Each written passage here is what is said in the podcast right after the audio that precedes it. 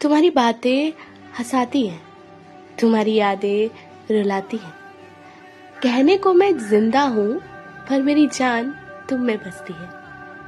तुम्हारे संग बिताए हर पल बहुत खास है मेरे लिए। इश्क तो मैं तब करता था, अब तो तेरी इबादत करता हूँ। मेरी कलम से लिखी हर नज्म की प्रेरणा हो तुम।